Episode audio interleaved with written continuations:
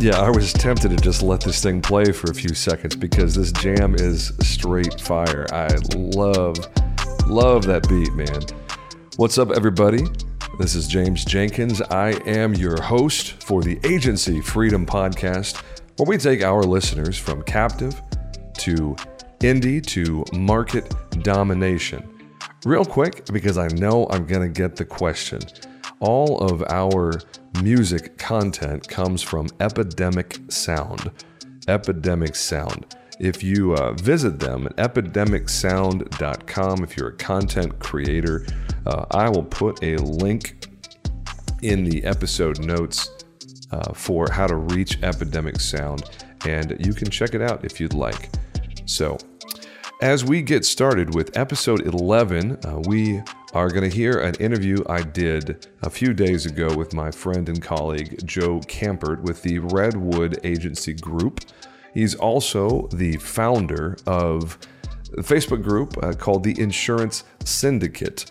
Unlike uh, IAOA, which I am a huge fan of, IAOA is a very, very high percentage uh, uh P&C agents and it is agency owners only. The insurance syndicate, if you are not an agency owner or if you find yourself uh, outside of the P&C side of insurance, if you're doing life, health, benefits, uh, Medicare, uh, anything other than majority P&C. I think you'll find a lot of good content in the insurance syndicate. So go check it out if that's your cup of tea uh, I think there's a lot of good content there. Joe does a good job uh, moderating that one. So here we go. As we get into this episode, uh, I wanted to do a quick housekeeping item to remind you to uh, let us know about who deserves to get these two scholarships for IAOA's Innovation 2021 conference in Tampa, Florida in November, November 4th through the 6th. Our podcast is uh, hosting, I should say, giving scholarship to two uh, individuals who find themselves to be in need, uh, financial need, I should say. For whatever reason, they are not able to uh, attend uh, of their own uh, you know, volition, make their own way, I should say. So, uh, go ahead and drop us an email at podcast at riskwell.com. I'd love to find out who wants to go but can't quite swing the full cost. Uh, we will pick up the, the ticket. It's a $599 value, and we will uh, help with that portion of it. You're still going to have travel and accommodations, um, but we are uh, doing $599 scholarship for two lucky people. So go ahead and hit us up in the email podcast at riskwell.com if you or someone you know needs to receive that scholarship, and we will uh, connect with that person and and start that conversation. So, as always, same three requests I have subscribe, leave a review, and please share Agency Freedom Podcast with someone in the captive world who needs to hear what we are putting out because this is 100% free of charge. So go ahead and uh, roll that bumper, and we'll get into the interview with Joe Kampert of Redwood Agency Group in Austin, Texas. Thanks so much for supporting us as always. There are two kinds of people in the insurance industry those who are captive and those who are free. This is the Agency Freedom Podcast. There is so much I wish I would have known before I made the freedom jump to the independent side. I mean, even now, I feel like I'm learning something new every single month. We're all about helping insurance agency owners and sales professionals reach your maximum potential and flex your freedom. My team and I replaced six years of captive agency revenue in 17 months with Riskwell. 17 months, man. It's crazy. This show is where I share our successes, our failures, and what I've learned along the way. We lay out a blueprint of how to make your freedom jump from captive to indie to market domination. I'm bringing you colleagues from markets across the country with dozens of different specialties. They're eager to share their stories and best practices with you. I'm your host, James Jenkins. Welcome to Agency Freedom Podcast. Let's go. Hey, folks, welcome to episode, what is this, 11? Yeah, episode 11, uh, the Agency Freedom Podcast. I'm your host, James Jenkins. We are all about taking our listeners from captive to Indy to market domination. And I want to welcome my guest for this episode, the indomitable Joe Fraiser Kampert with the Redwood Agency Group. Is that, did I say it right? That you Redwood, did correct. Redwood Agency Group, and he is in the Austin area in the great state of Texas, the uh, unchallenged best state in the entire country, perhaps dare I say it, the world. Ooh. So, Joe, thanks for joining us, man. Yeah, thank you so much for having me, James. Um, obviously, you know, I love everything that you put out there and just, you know, super humbled that you'd have me on here um, and super excited to just deliver some serious value to our listeners. Dude, I know you will. And I'm excited because your energy leaves me in the dust. Like, I'm a fairly high energy person, but you're just on a completely different level, man. I got to be honest. I'm 37, married, two kids. And wow, like I'm just in awe sometimes. Like I feel like you're everywhere on social, which I'm sure is intentional, of mm-hmm. course. Mm-hmm. Uh, but it was a no brainer inviting you on um, and just to say, hey, first off, way to go, man. Like, I know you and your dad got this multi generational thing going on. It's super cool. But uh, you used to be a captive through you, you and your dad collectively. Mm-hmm. And then obviously you're not anymore, which we'll talk about here in this episode. But you guys are a little bit different. You've got a different vibe going. You're not just a retail agency, you've also just started your own little cluster uh, out of thin air. Like nobody helped you do it. You guys just said, "Hey, you know, we're going to do this thing." And and so I'd love for you to just, for those of you that aren't familiar with Joe, uh, I'd love for Joe for you to just share kind of your, you know, two three minute background uh, of where you uh, where you are now and kind of how you got to this point, and then we'll just organically see what happens. I don't have any questions planned. Um, I got a lot of positive feedback uh, from Jerry Conry. Uh, everybody basically one. said the the freewheeling style is more enjoyable. The whole canned questions thing. So let me just tell you, folks listening to this, Joe has no idea the questions uh, that are going to come to him. I haven't prepped him with anything. So uh, yeah, here we go. Yep. Uh, Joe, you, why don't you get, t- kick us off, man? Yeah, so um, quick little backstory. So was born in Austin, Texas. Um, lived here for what probably five years um, to where then our family relocated up to um, northern India. Well, I guess central Indiana. Um, we were just north of Indianapolis in a small town called Noblesville, Indiana. Um, was raised there. Um, went to and kind of and I think a lot of people feel this is just, hey, you go to grade school, you go to high school, you know, you get your your diploma, and then you go to college and you get a good degree. Um, so I went to a small private liberal arts school, um, and actually I, I, did that to play lacrosse. I played collegiate lacrosse. I bet you a lot of people don't know that about me. Um, it's Division three. I don't say that too much, but it was a collegiate sport. Um, so played a couple years of collegiate lacrosse with my brother, um, to where then had an internship in St. Louis, Missouri. As then I moved there from Indiana to St. Louis, and that's where I got my first start in insurance. So was captive there.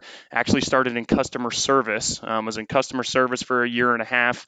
Then tried to be like oh big James Jenkins over here, and went uh, was actually a commercial specialist for like two months, and then ended up switching over to help a scratch agent start up his captive agency.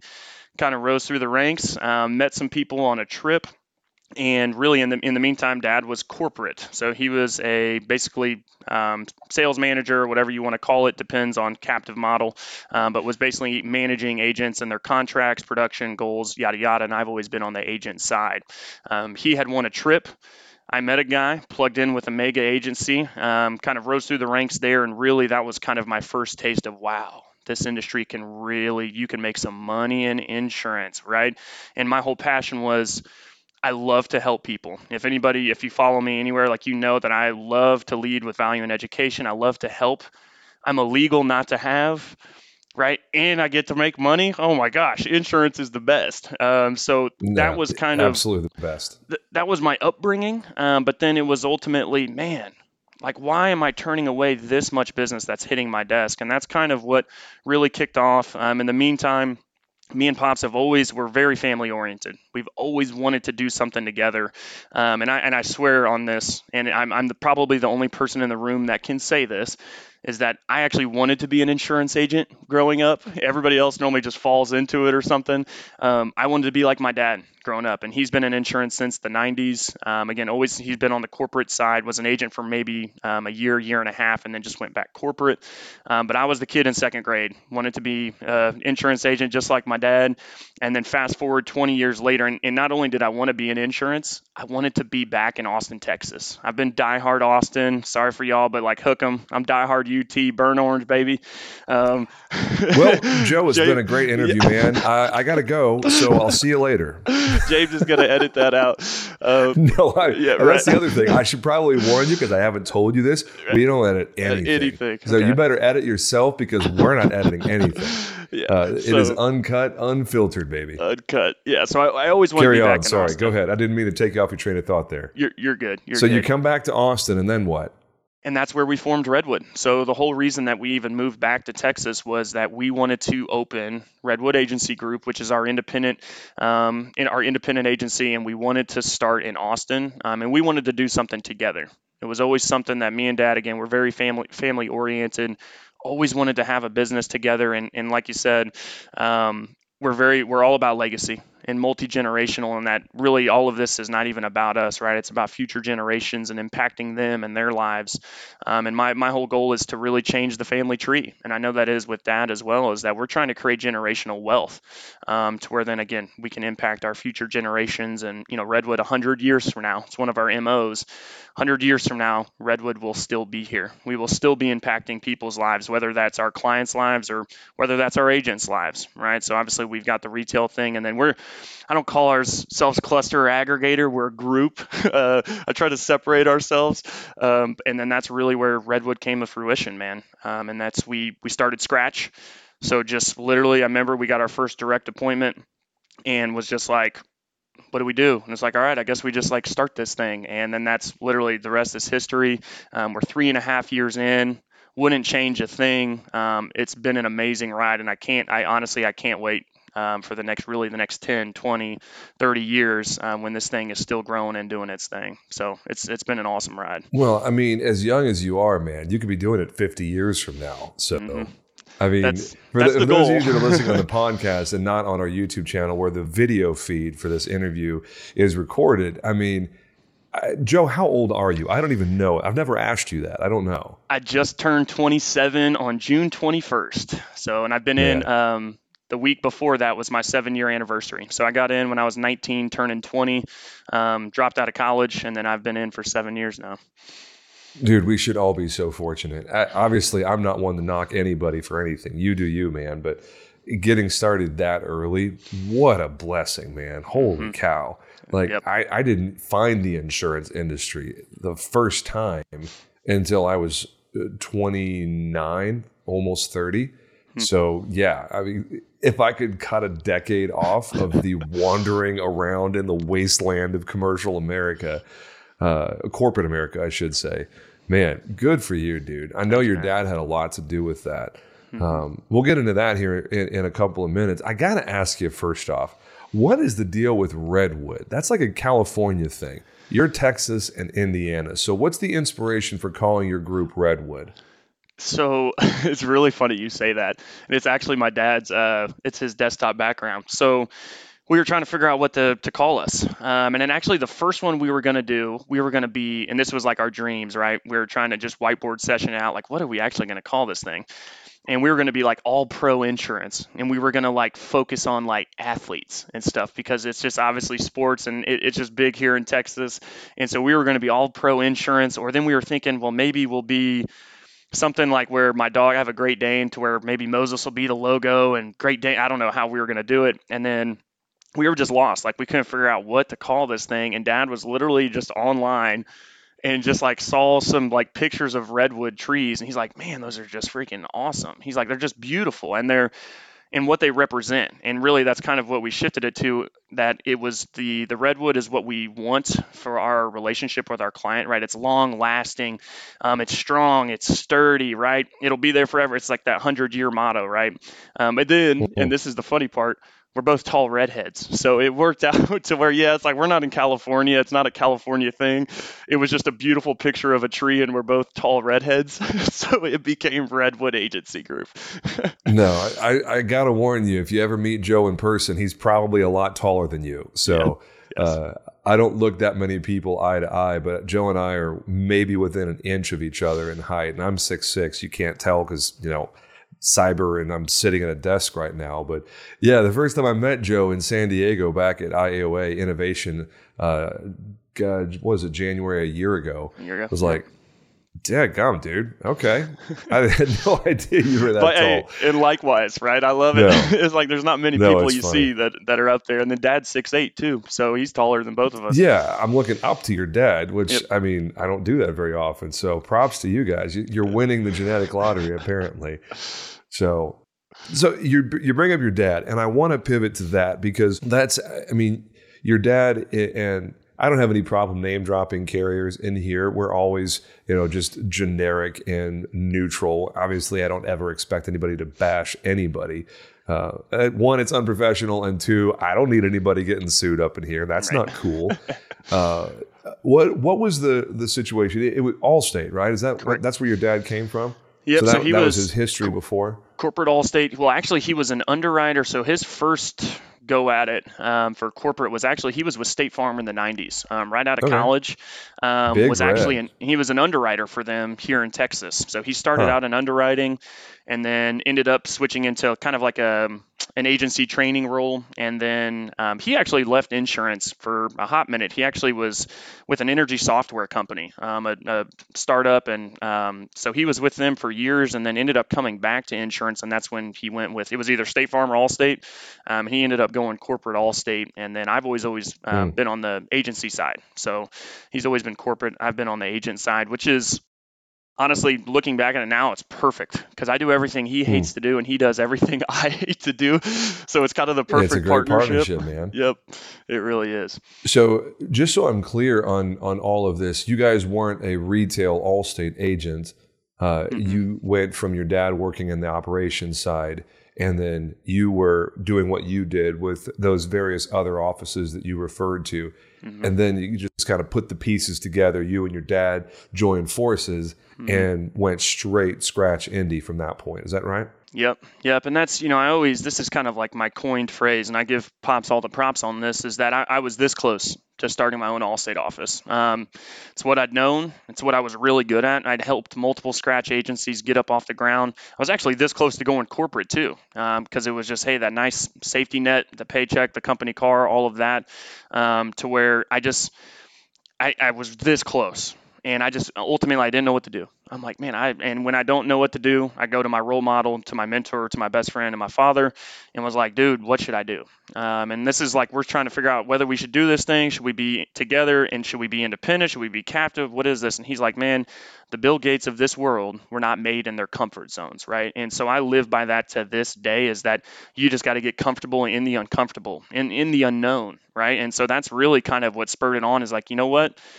We don't know what we're doing, but we're going to trust in the fact that we'll figure it out and we're, we're going to do it together. Um, and that's really kind of what spurred it on to where, again, we just started scratch. We were dead broke too, man. I mean, we literally, I cold called for like probably almost two years straight um, to where that was how we started.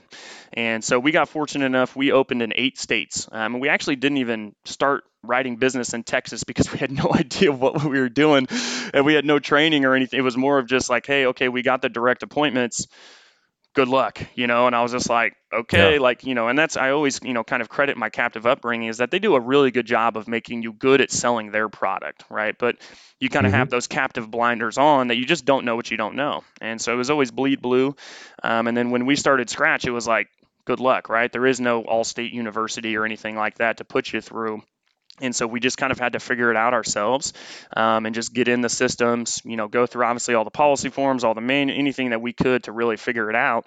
And then we just cold called, man. I'm talking when I was like, it wasn't even like age data. It was literally like phone numbers. It was phone numbers and a name, right? And we were just calling all out on the East Coast is where we started, um, just calling out there and really just trying to get business that way. And we were we were able to. Every month, I'll tell you, was a challenge. It really was. Um, but it was just, hey, you just got to keep that one more call, right? That one more sale, that one more, whatever it was.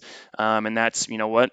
Everything was provided like to where we could keep our doors open. But it, it would be, there was some months where it's like, Joe, you better sell this policy, man. Otherwise, like people ain't getting paid, man.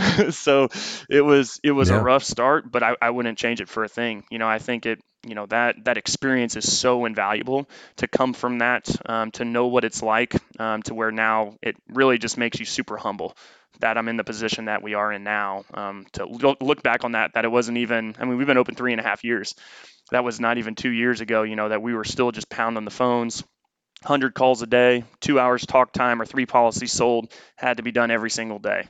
And that's what we just did day in, day out, man, for hours and hours and hours.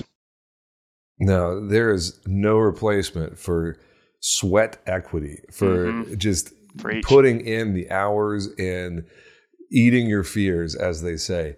Uh, man, I love hearing the the positive side of the captive world because we're totally realistic at, at Agency Freedom Podcast. There are definitely pros and cons to every flavor of the insurance industry. Yep. I don't think there's any arguing with the fact that I shouldn't say it's a fact. I have a very strongly held opinion, which there's a lot of data to back it up, that the captive world is the minor leagues uh, in the insurance industry. You're not a, a legitimate professional uh, until you're fully independent, just mm-hmm. because the knowledge of the forms, how to work with underwriters and more complex, more sophisticated challenges. Uh, there's a lot of, of cons to the captive business model, but one of the big pros is man, they know how to do training. They have got the onboarding figured out to a T.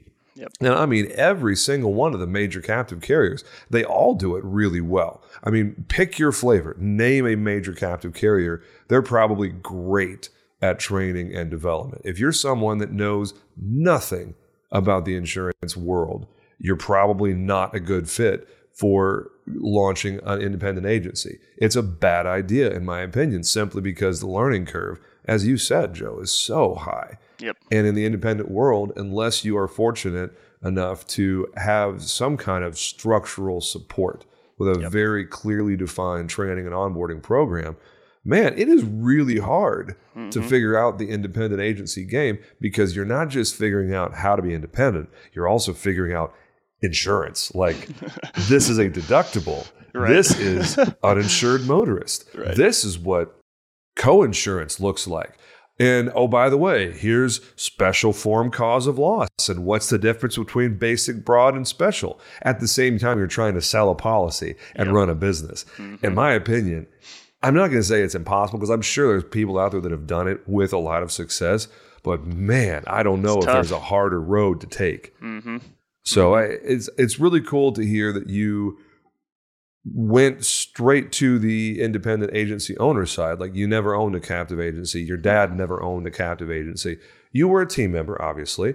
Yep. Um, so uh, talk to me just a little bit about uh, the relationship with you and your dad. Like, what's it like working together? And then I want to come back to the whole like freedom jump thing and talk about your launch and what it looks like uh, for you and your dad and your team because you've got several people that are on your in-house team, not just Correct. your uh, your group and mm-hmm. agency mm-hmm. owners that you work with. Uh, talk about your dad first, and then we'll hit the uh, the freedom jump question second. Yeah. So, um, gosh, where do I start? So, really, it's been like our whole lives um, to where I think our personalities are similar in a way, yet so different to where we complement each other very well. To where the differences in our um, in our relationship or in our um, um, personalities don't make us butt heads. I, I literally can count really it, two fingers the amount of times that me and dad have actually ever had like a true like argument or a fight or whatever you want to call it in the office. Um, it, it really has been And I, and I think honestly, this maybe is the way that I was raised. But at the end of the day, um, none of this would have been even possible without him, right? And so just having that, not only the respect of like that's that's my father, right? And I think some people struggle with that and that that aspect of family business is why honestly a lot of family businesses crumble because it is it is tough to mix the two. But at the end of the day, hey, he's the agent principal. He is. And without him, we wouldn't have been able to get our direct appointments. But then at the same time, he's my father, right? And I'm a big believer like you have to respect your elders, not only your elders, but your parents, right? And that was just the way I was raised um, to where I think just always having that that I can have my differences and I can have my opinions, but ultimately knowing that you know what the final call is his.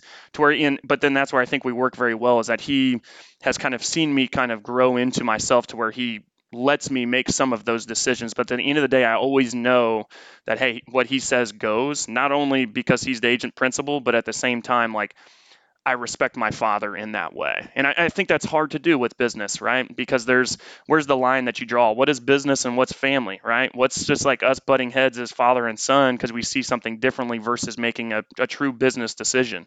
And again, I think that's where a lot of people struggle. But that was something that really talking about foundation, that is what we ironed that out before we even got this going. And we made that very clear. And I mean, just setting that expectation of like, you know what, my time will come.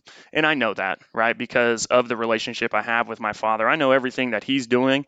He's doing it for me and for my his granddaughter, my daughter, right? And for his future granddaughter that's due in November and all this. And just having having those very clear set, I would almost call them guidelines because there need to be guidelines. It's going to be tough, especially when you're mixing family and business. And I think just right yeah. out the gate before we even got anything going, at the end of the day, hey, this is his right now. And I think we're both at the understanding of that, that, hey, you know what? I, will put in time. I'll put in the work, right? He's got how many years on me? He's put in plenty, plenty more years than I have um, in trying to build, you know, what today is now redwood, which we never thought it was going to be a thing. Um, but I think that's, you know, really kind of how our relationship works. Is it's a respect thing, and it needs to be. Um, you know, I'm his son, right? I wouldn't be, I literally physically wouldn't be here without him. And at the same, like he raised me and he, you know, provided for me and for our family and just taking that into anytime I speak to, even just like the tone that you speak to each other, right? I mean, we just, and we've really, business has made us so much closer and it's been amazing. And, and again i think that can go both ways with family businesses. It can either break you apart or it can bring you together. And for us our, our relationship has never been better and i only foresee it getting stronger and stronger and stronger as we grow this thing together. And i, and I really wouldn't do it any other way. Um, and i actually i got into a, a facebook comment battle, I don't know, about just partners, having partners in business, right? And so I think there was a lot of points made, but I, I seriously, even if I could have done it on my own, I would have not.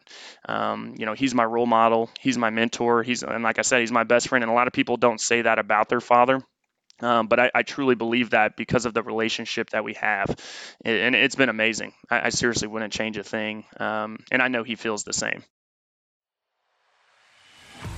Hey, Freedom Jumper. Are you looking to take your business to the next level? Who isn't, right? Write more business and see your agency succeed with NBS. At Nationwide Brokerage Solutions, they understand the challenges local agents face in the constantly changing marketplace. That's why they offer a wide array of personal and commercial markets and policy options to help you meet the needs of your customers, no matter how unique or outlandish they may be. With a team of experienced and dedicated professionals that provide you with the support and guidance you need to see your agency succeed, Nationwide Brokerage Solutions is here to support you every step of the way. Don't just survive in the competitive insurance industry, thrive with Nationwide Brokerage Solutions. Get started today. Learn more at nbsbrokerage.com. Man, I don't mind saying it. I, I see what you guys have accomplished together, and uh, there is definitely uh, a little bit of hopefulness there because, I mean, a lot of people have very, very different opinions, but I mean, this is a generational play for me too. Uh, I mean, Riskwell yep. is barely two years old. Uh, my son is four. My daughter will be two on August 1st. So if I had the opportunity to make this a generational thing where one or both of them likes what they see, likes the the lifestyle that dad has when they're old enough to understand what all of that is when they're trying to figure out what they want to do with their life.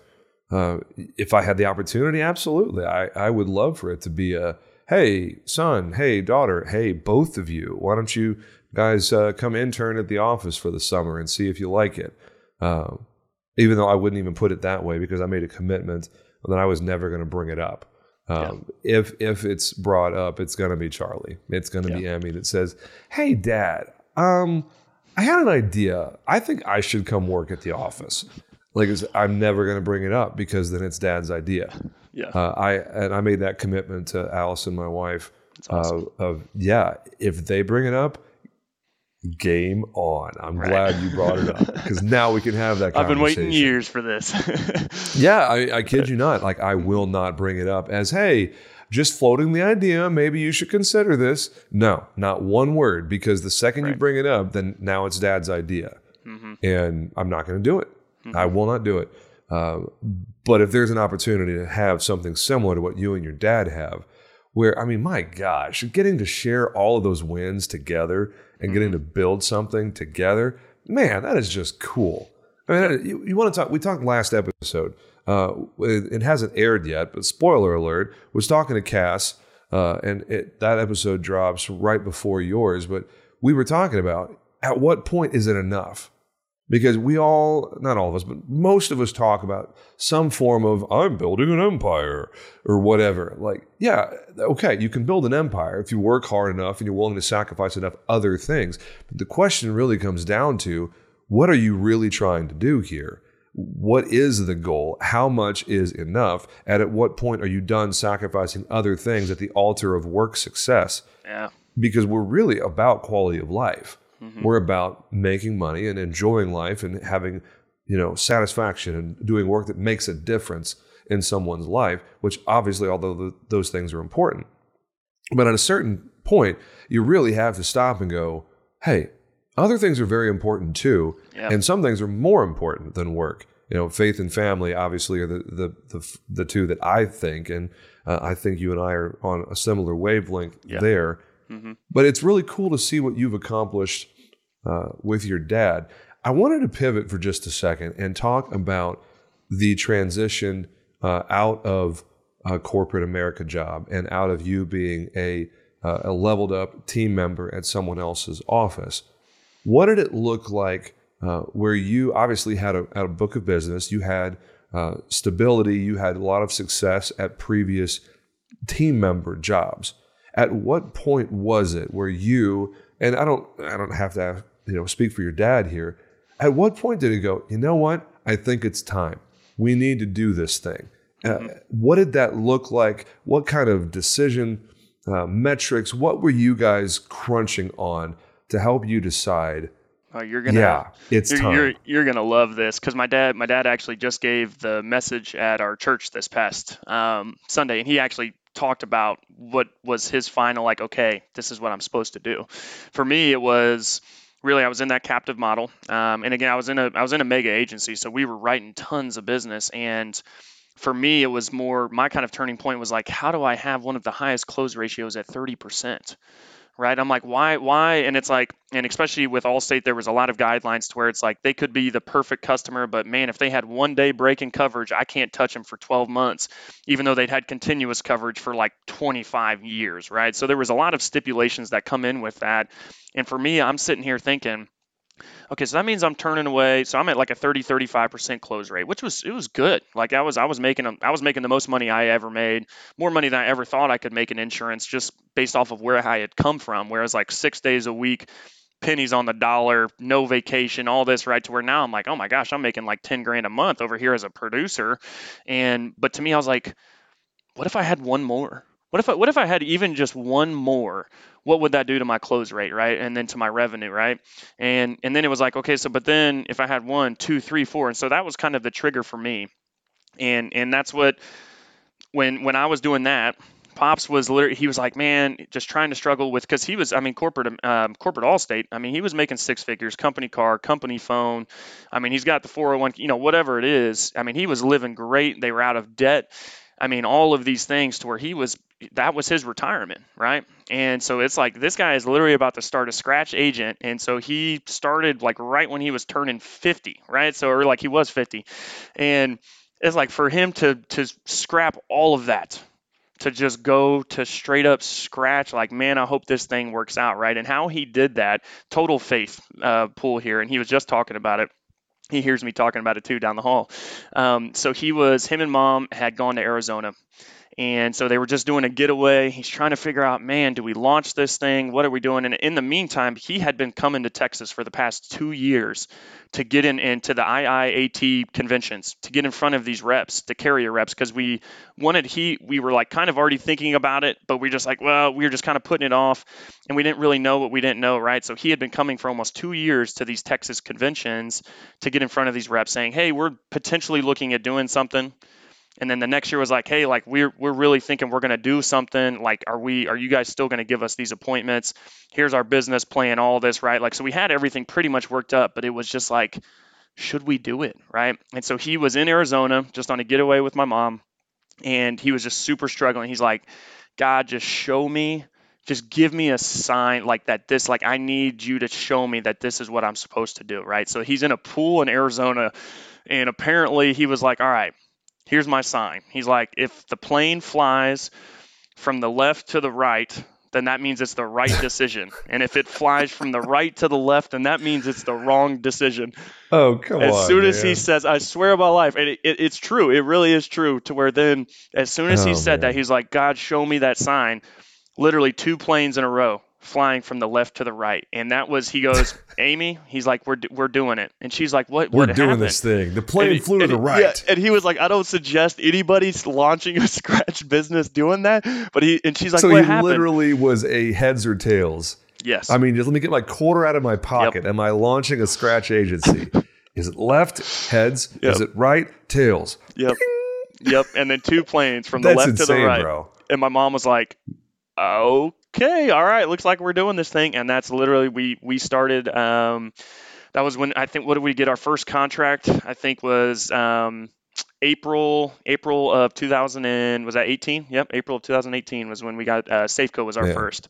Yep, and that's I was wondering which one was your first because I know you're a big fan of Progressive. Yeah. You guys write a lot of. They were actually probably our our longest uh, because of that platinum appointment and all that we had to hop through a lot of hoops to get the ASI and all that. They were probably took the longest to actually get the appointment. We we got it for sure, but yeah, Safeco mm-hmm. was our first. Have a lot of loyalty to them um, because they they were the first ones to take a chance on us, man.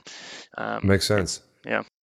You you know I'm a huge fan of, of being in a niche, especially being as Charles Specht calls it a micro niche, mm-hmm. uh, and I'm working on like slicing things out and moving them off and, and, focusing even more on certain things. So I have to ask I know you were on production for the longest time and you moved away from production. Now you're in sales management in your current role. But you used to be with Allstate. And I know Allstate's not a fan of trucking or mm. transportation. So nope. tell me about that niche selection. What was it that drove you, pun intended, haha, mm-hmm so I haven't used those buttons in a while, so I couldn't resist. I'm sorry. Yes. uh, what was it that drove you to select trucking and transportation as a niche as you guys are getting this Redwood thing off the ground? Because mm-hmm. a lot of people are sitting there in the captive world or they're generalists on the IA side and they're going, I hear it time and time again. Everybody's talking about have a niche, have a niche, have a niche. How in the world do you select your niche? We are going to have a, a solution spotlight episode on that topic within the, the next couple of weeks. But I'd love to hear your take. Why trucking and how did you get to that point? And then how did you get good at it? Like you don't have any background in trucking. Mm-hmm. I'd love to hear that story.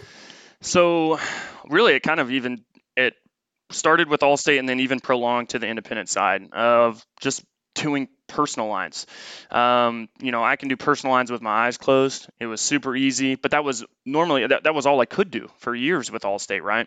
And then again, I, you just don't know what you don't know.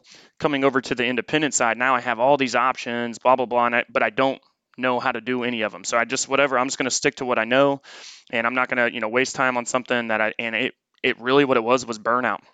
I was getting Hmm. burnt out from just doing the same auto and home or the auto renter, whatever it was, the umbrellas, the condos, whatever. It was, I'd just been doing it for, at that point in time, really before I really um, started specializing in trucking, it'd been like over five years of just the grind of just doing the auto and home. And it's such a, I mean, and you know, I, honestly, you know, that's why you don't necessarily aren't a huge fan of personal lines is because there's just it's like every single day, man. There's something. There's and just all the service and and not to. I love personal lines. I think it's something that you should be doing and you should have in your agency. But I'm also about not having all your eggs in one basket. So, but what really caused it was I was just burnt out. And for what, what- whatever reason, um, had a friend reach out to me. She was a she worked for a dispatching company and had a good friend of hers who was starting his trucking business. She said, "Hey, I see that you're independent now. Can you do trucking?" And I was like, I, I don't know, but I can find out, you know. so it begins. And so it, and so I went, and then what do you know? Progressive can do it, and then turns out we were with um, um, Sim Texas uh, Specialty Insurance Managers of Texas at the time. They were our first MGA. Again, we didn't know what MGAs were, or whatever. Um, I just knew the CEO, and he gave us access to the whatever, and they had some trucking markets. But I think this is where you know I'm a lot different than people, and I, I hope people hear me when I say this. Trucking is amazing premiums, very extremely high premiums know what you're doing before you get into it. And for me, because I was so burnt out, it was refreshing to go and learn something new. So I just went to FMCSA. I found a bunch of trucking groups on Facebook. Obviously, you guys know I'm all over Facebook and just educated myself as much as possible on how, like, what all is needed. Like, what, what do you guys need to even get started with Amazon? Or what is, if it's if you're going Amazon over here, like, but if it's Amazon Relay and you need the any auto coverage or the, those different types of symbols and and so really it was it was a refresher. It was something new um, to where then in turn because i had gone out and started joining all these trucking groups to learn i then became a person of interest within the actual trucking groups um, and that's when it really started to take off as hey now i know what i'm doing. I know what i'm talking about. So please anybody that's listening to this especially if you're looking at getting into transportation and i, I promise you probably half the people that are pnc that are listening to this are probably looking at doing it but a lot of it comes from the wrong reasons. They're chasing the premium when in fact they have no idea what they're doing. They don't know what a filing is, whether and and oh hey, it's in Pennsylvania, so they have yes, they need a state cargo filing, but then they also have a PUC number on top of their MC number and all the, all these different things that go into that. Even how to go to Safer and check what they're authorized to haul. Like they're telling you they do general freight, and then you go to FMCSA Safer website, you plug in their DOT number, turns out they're hauling automobiles a little bit different of a classification from hauling straws to vehicles, right? So all of these different nuances See, that I, I just love, I love you just dropping all of these gold nuggets uh, for anyone who's interested in trucking and transportation. And I don't mind saying it, I don't have a clue about anything that you just talked about. like that is the beautiful thing about this industry is you and I can both be equally and and you know phenomenally successful in completely different ways. And I mean, I'm not at all threatened by your success. I know you feel the same way. It's just such a great reminder hearing you talk. I'm like, I don't have a clue what any of that stuff is. I've never Right. wrote a trucking policy in my life. I probably never will. That is definitely not my thing. Mhm. Uh, but hey, more power to you, man. I love it. It's what what I just have to reinforce from what Joe just said for you guys listening. Please, he didn't jump into it for the money. He jumped into it because someone asked, "Hey, can you help me with this?" And he did a little bit of background and realized, "Yeah, I probably can't. Let me figure out how to do this correctly." And then he put the time and energy into studying and becoming a legitimate uh, not expert at that point, but a legitimate professional first. Yeah. Eh, Proficiency and then expertise. You have to become proficient before you can become an expert in something. The only way you're going to get that is reps. Yep. The only way you're going to become a home run hitter is reps at the plate. You got to have those at bats. But that being said, how many times are you swinging the bat in the batting cages before you step up to the plate? yeah, Because let me tell you, if you step up to a major league fastball and you haven't spent thousands of reps in the batting cages, you're going to make to be looked pretty foolish. yeah. And I- our I- version of foolish in in our industry is that wonderful little acronym E and O. And I, I will never forget when I was in those CIC classes. this grizzled, goofy old white dude with like wiry hair and looked like he was a caricature of himself. He said, "Well, you know, those E and O's are just excitement and opportunity for those attorneys." And just, ever since then, I'm like, E and O stands for excitement and opportunity for an attorney who's going to sue the crap out of you because you stepped outside of your box and you're like, "Ooh, I like the premium. I'm going to write me a trucking policy. That's Right. fifty grand. I slap a fee on there. I make six or seven thousand dollars on that account." Mm-hmm. Yeah, you could also lose your lunch, get a slap on your wrist for E&O, and make it very difficult for yourself to get other appointments for the next five years. Yep. So, And I think yeah. It's the Well, I'm going to understanding. get off my soapbox now on that no, topic. no, you're, but you're 100% right because the E and O is the back end. You have to Yeah. understand that these are people's businesses, right? Like these truckers, and I'm, I'm trying to change this within the transportation market, is that start with insurance, like because they're going and they're buying the trucks. They're going and setting all these things up and you know, going to hire drivers, and then insurance is the last bit of it.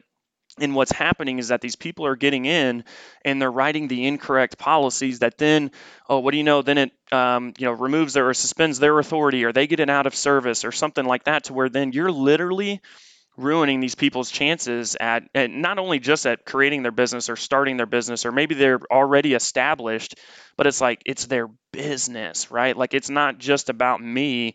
And it's like if you go in not knowing what you're doing and then you cause somebody to lose thousands and thousands and thousands of dollars just because you clicked the wrong button or maybe you didn't click the button right that you needed to to add whatever it is. I mean, there's so many things that go into it, and I always just approach it with like, man, this is their livelihood, man.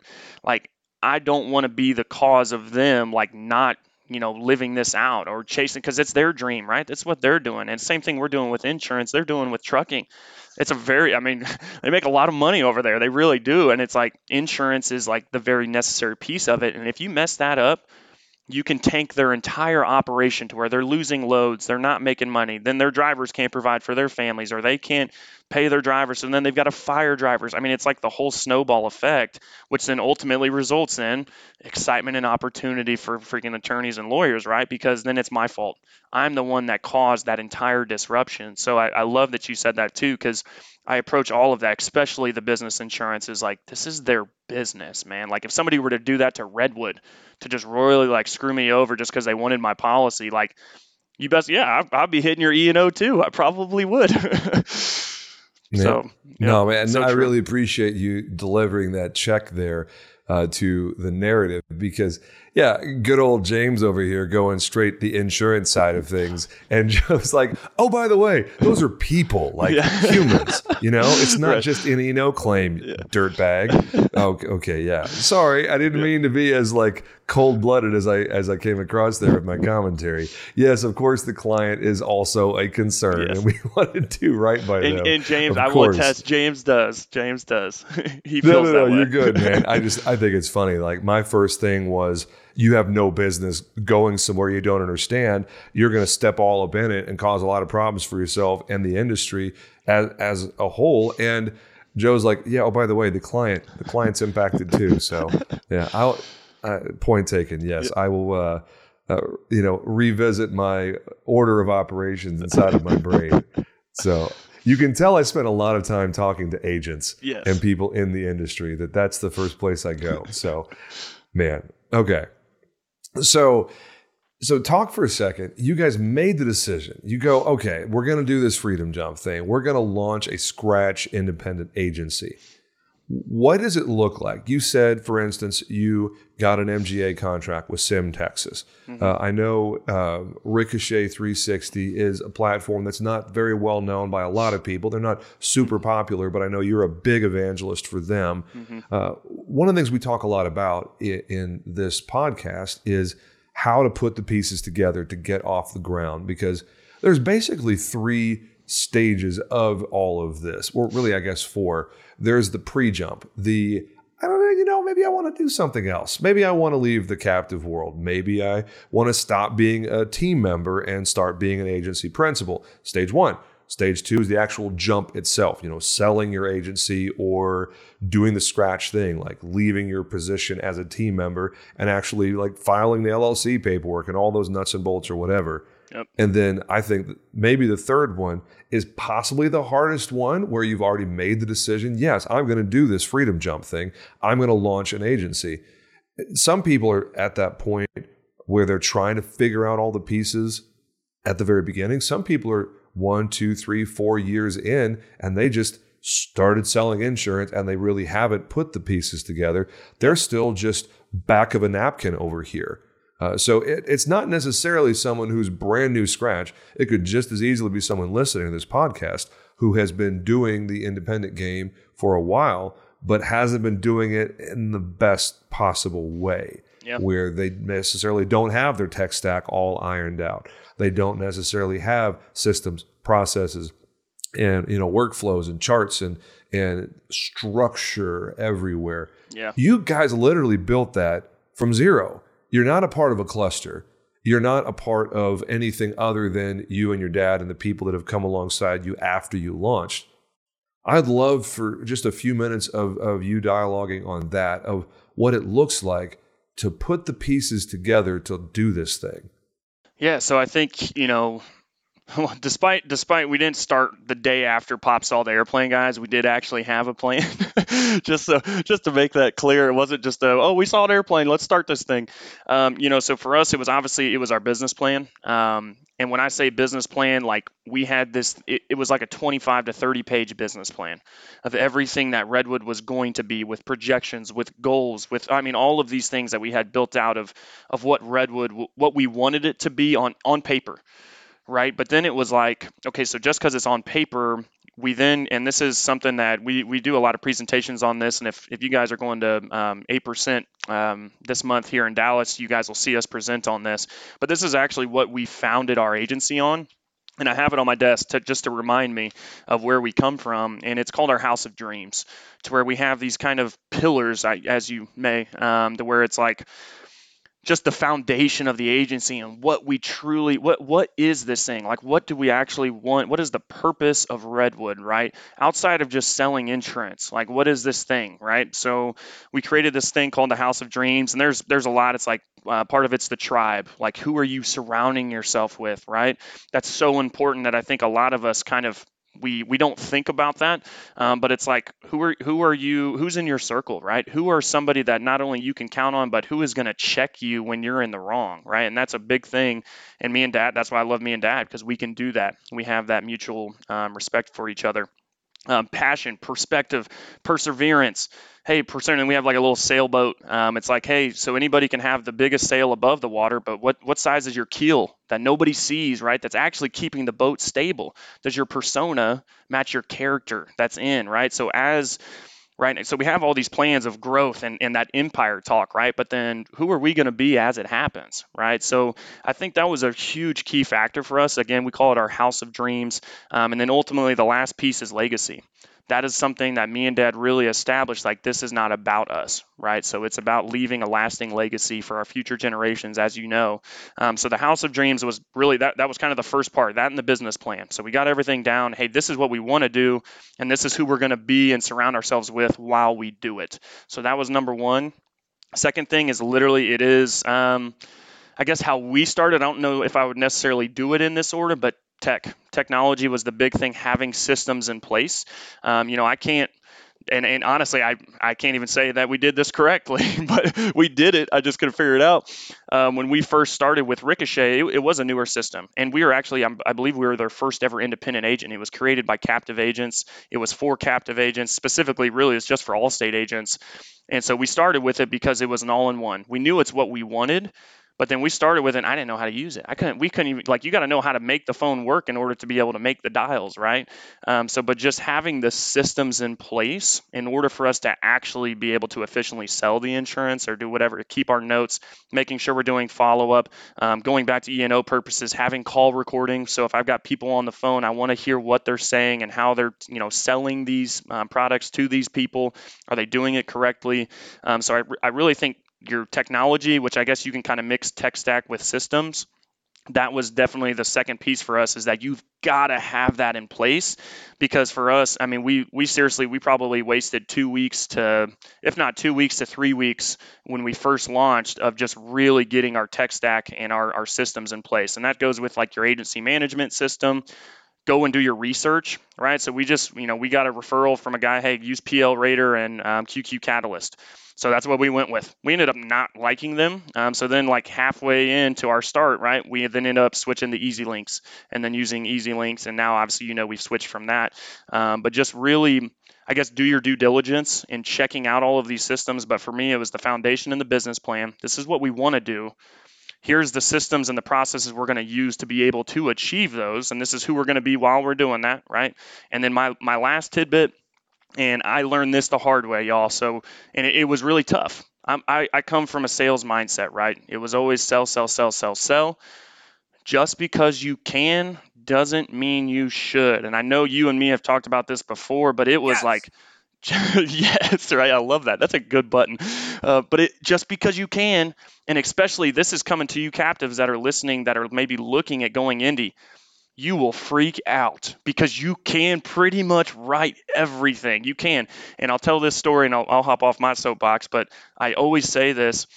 When I first got in, I was like, I'm to write everything, man. Anything and everything, I'm to be able to place it. This is amazing. I've got, I'm to have 50 carriers, all this, right? And really now it, it's not that at all anymore. But when I first started, that was it, right? And I'm like, I'm never to not be able to place something. So I get a call. He's, he's a local guy. Uh, it's a Nerf gun arena. I was like, oh man, that's a really cool risk. Never could have touched that with Allstate, but I'm like, I can write this. So I go to Sim. I go to Sim. So then Sim, actually, no, that was when I was still writing with Scottish American. Scottish American oh, then man. sends me to Mesa Underwriting, which was through, which was MUSIC on MUSIC paper, and then so I've got, I think it literally it took probably 30, 30 to 45 days in in total, with probably 20 pages of apps and supplementals twelve hundred dollars in premium. He's still now he's still on the like books. Two grand, fifteen hundred. it was like it was yeah twelve hundred bucks in premium, and I think I got a ten percent commission on it because of how many times it was brokered out. And I'm like, I just made hundred and twenty dollars on like almost a month and a half of work. Are you serious? so just if just because you can. Oh man doesn't mean you should. no, and I'm not I'm not laughing at you. I'm laughing at the situation because I remember so well that my version of that story was like, what? Right. The premium is how much? my commission, how much? Yep. Oh man, like just being so mad because at that point I had spent I don't know four or five hours of my time as the agency principal chasing. This was back even before I was done with uh, with farmers because farmers allowed you if it was truly outside of appetite you could yep. use an mga uh, if you wanted to chase something that farmers didn't have any interest in writing uh, but I learned the hard way that there are plenty of class codes out there, plenty of prospective clients who are calling you that you don't necessarily should or or even could work with. But uh, the now, whole here's the thing: he's still he's still on the books, right? I wrote it. So now, and hey, probably cross sold everything, right? Right, all of it. And, and he's, he's actually a really cool guy. Lines. He's he's a cool guy. He actually gives us discounted Nerf gun wars for my church for my youth. At, I'm very involved with the youth at the church, and awesome. So it was it was a cool relationship. But then I've got to manually renew that thing every single year. We just renewed it, and it's new like new apps, new supplemental, yep, everything. And every then uh, uh, Scottish American got rid of or they lost the Mesa underwriting con so then we had to move it to another MGA but then it's like you know I have to accept that responsibility and I'm not going to do a disservice to him. So it's like yeah. hey I just got to suck it up and I'll do it. But I'm like okay no more Nerf gun arenas. The uh van I forget exactly who it was. It I don't think it was Carruthers but somebody who I've heard it say in, in the last couple of years specifically for commercial is that if someone is shopping for insurance, it's probably really important that you find out exactly why, why? they're shopping for insurance. No one wakes up in the morning and says to themselves, hmm, I don't have anything going on today. Oh, I know. I'll go out and shop for business insurance. like that just doesn't happen. Right. Yep. So, like figuring out the whole is this the definition of adverse selection? You know, is the person who really needs insurance because they're a very high risk or they've got a terrible loss history. Like they're the people that are the most eager to do business with Right. you. So if you're not asking, and this is an aside, especially for you captive agents that have not yet encountered this, if you're considering your freedom jump, hear me, write this down, stick it somewhere where you can see it. Just because someone says, hey, can I get a quote? Does not mean you either should or even could deliver what they're asking for. So, Yep. those discovery questions, man, they are just critical. So Um, so so critical. Man, so funny. Uh, I love what you're saying there about approaching it from the perspective of who do we want to be? What is the mission? What are our core values? Because I'm a firm believer that your mission and values are going to, by natural selection, dictate so much of what you do. And it's obvious the Ricochet thing, you were at Allstate. You were probably familiar with Ricochet from the perspective of a captive agent. So there's already a level of familiarity. Before we wrap up, and, and this has been great, we'll have you back a second time at some point because there's several things we just don't have time for because we try to keep these under an hour. Um, you said you were with uh, two Vertafore products, QQCatalyst for the AMS mm-hmm. and then PL rating.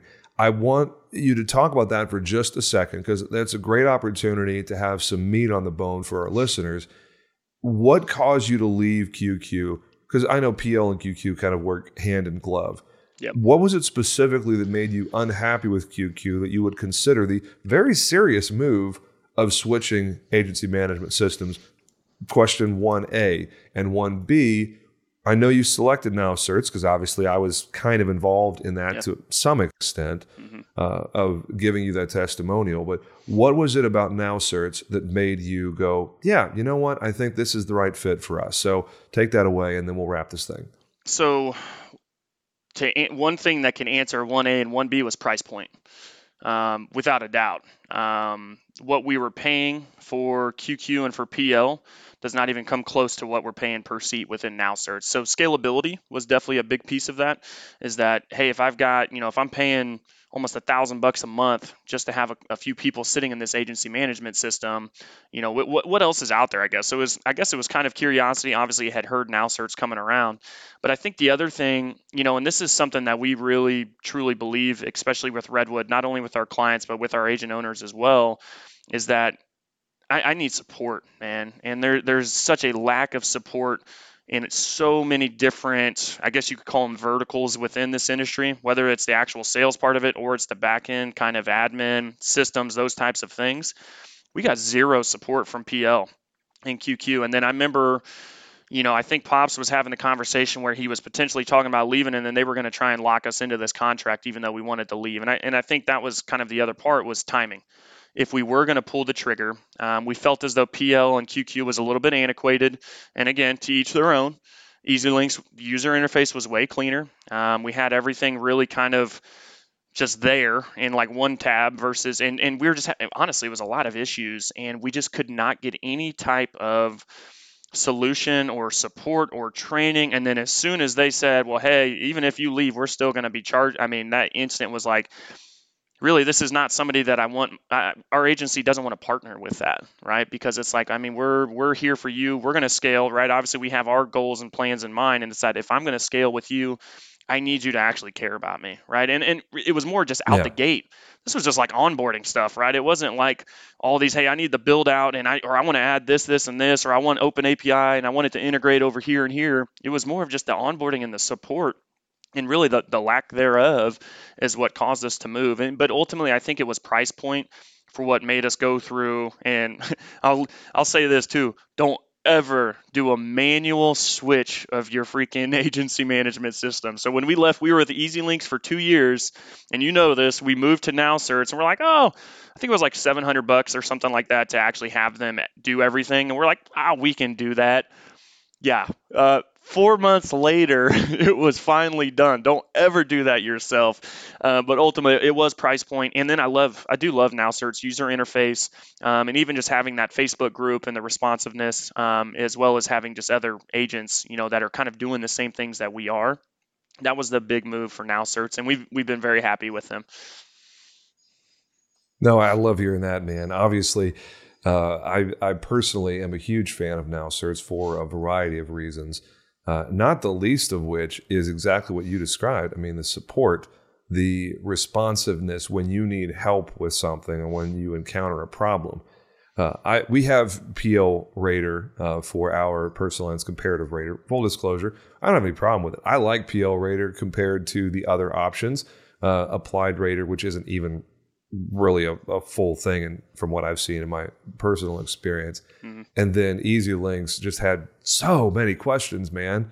Like if you haven't yet taken a look at uh, PL Rater, I, some people are on TurboRater. I don't have yeah, any experience on, with Turbo on, Rater. We're on TurboRater. Yeah. Um, yeah, I don't I don't have any experience with them. I know their carrier mix wasn't exactly what we needed, um, so we we went to PL just because they had all the carriers we need. Yeah. Um, so as an aside, I don't have a problem with Vertafore or applied on one of those ancillary elements in the tech stack, mm-hmm. but just as a matter of business philosophy, I'm not going to work with some monolith on a, a core piece of our tech stack, the AMS, the intranet, the uh, the CRM. Uh, I'm not going to work with a company that I can't talk to someone for service for support fast and easy. Mm-hmm. And I mean, there's nothing wrong with working with a really big company. If you're with one of those companies, QQ, AMS, 360, Epic, whatever. I mean, they do a good job. They, I mean, Epic is like 90 out of the top 100 uh, brokers, retail brokers in the country right. are on on Epic, and mm-hmm. that's not an accident. Uh, they're on there for a reason. But until you and I are, you know, mi- millions and millions and millions of annual revenue, uh, probably not going to be moving to Epic anytime soon. Yeah. Uh. So this is this is where uh, our friends uh, Brad Rosenkield and um, Gurley. I'm freaking crap, man. What is Gurley's first Josh? name? I'm blank. Josh, golly, I'm like, Gurley, Georgia. What's his name? God, throw something at me, dude. I can't believe I blanked on his name for a second. But Josh and Brad are evangelists for Epic. I know they're a big fan of that platform. Mm-hmm. I just know that for me and for most of the people listening, uh, those AMS 360 and Epic, you just don't have any reason to be on those platforms until you get a lot bigger than you probably are right now. And then there's yep. other ancillary things that make them a good idea to consider, like you know, fully built out accounting modules and some other things right. that the agent, like what you and I do, just it's not relevant. Um, so I know we didn't really get a chance to talk much about uh, what you're doing with uh, inviting other people to join your team at Redwood, your uh, agent owner program. Uh, if anybody wants to talk with you about that, uh, I'll drop your um, your contact info in our awesome. episode notes. Uh, so, anything else you want to wrap up on, man? Uh, where can they find you at? Where do you want them to follow you? I know you're building your YouTube channel, right? Yeah, so um, you can go find me. It's it's actually so YouTube is going to be through Redwood Agency Group. So you got to just Google us, you'll find us. Um, obviously, I'm very big on Facebook, so you can find me Joe Fraiser Kampert. Um, very very active, um, and and really I just especially for any captives or or maybe even other independents, right, that are potentially maybe looking at making a lateral move or man, I'm struggling with this, this, or this you know, for me, I'm, I'm a big believer in lead with value and education. And I'm always, always happy to have the conversation with you. So, like, do not hesitate to reach out. Um, whether you're a captive looking to start, you know, as a, as a new independent agent, hey, I have a solution for that. But that doesn't, I'm not always just going to sit here and pitch you, hey, Redwood, Redwood, Redwood. Like, I'm going to give you options and I'm going to say, hey, look, these are all these like and it, i think it's just i call them captive blinders right to where it's like you just don't know what you don't know but don't ever hesitate to reach out whether you're a captive looking to come indie or hey man I just want to kind of pick your brain on how you set this up. I don't even have any interest in joining Redwood or vice versa, right? So just always hit me up. Um, you can either slide into my DMs, I will message you back. Just don't spam me. Um, but then, yeah, you can find me there. And then uh, my other big one is obviously my my Facebook group, the Insurance Syndicate, um, is kind of my calling it my conglomerate or my just my group of insurance agents. So you can definitely find me there. I'm very active in that group. Um, and so, yeah, would love to connect with y'all. Don't ever hesitate to reach out. Awesome. Dude, I really appreciate you making time for us. As always, um, it, it's it's great to talk with someone like yourself that seems to have uh, at least a few things pretty well figured out. So Um, I, I will share your basic contact info on our episode notes and recap. Anybody that wants to reach out to Joe Kampert with the Redwood Agency Group in Austin, Texas. sir. That's about it, man. We ran a little long today, which I guess is not surprising given that Joe and I are professional talkers. Uh, but that's it. So thanks, folks, for being here with us. Uh, as always, the three requests subscribe, leave a review, and invite someone. Uh, share this podcast with someone in the captive world who needs to hear what we are talking about. So that's it for this episode of the Agency Freedom Podcast. I'm your host, James Jenkins. Make it a great day, boys and girls. We will talk to you soon. Take care.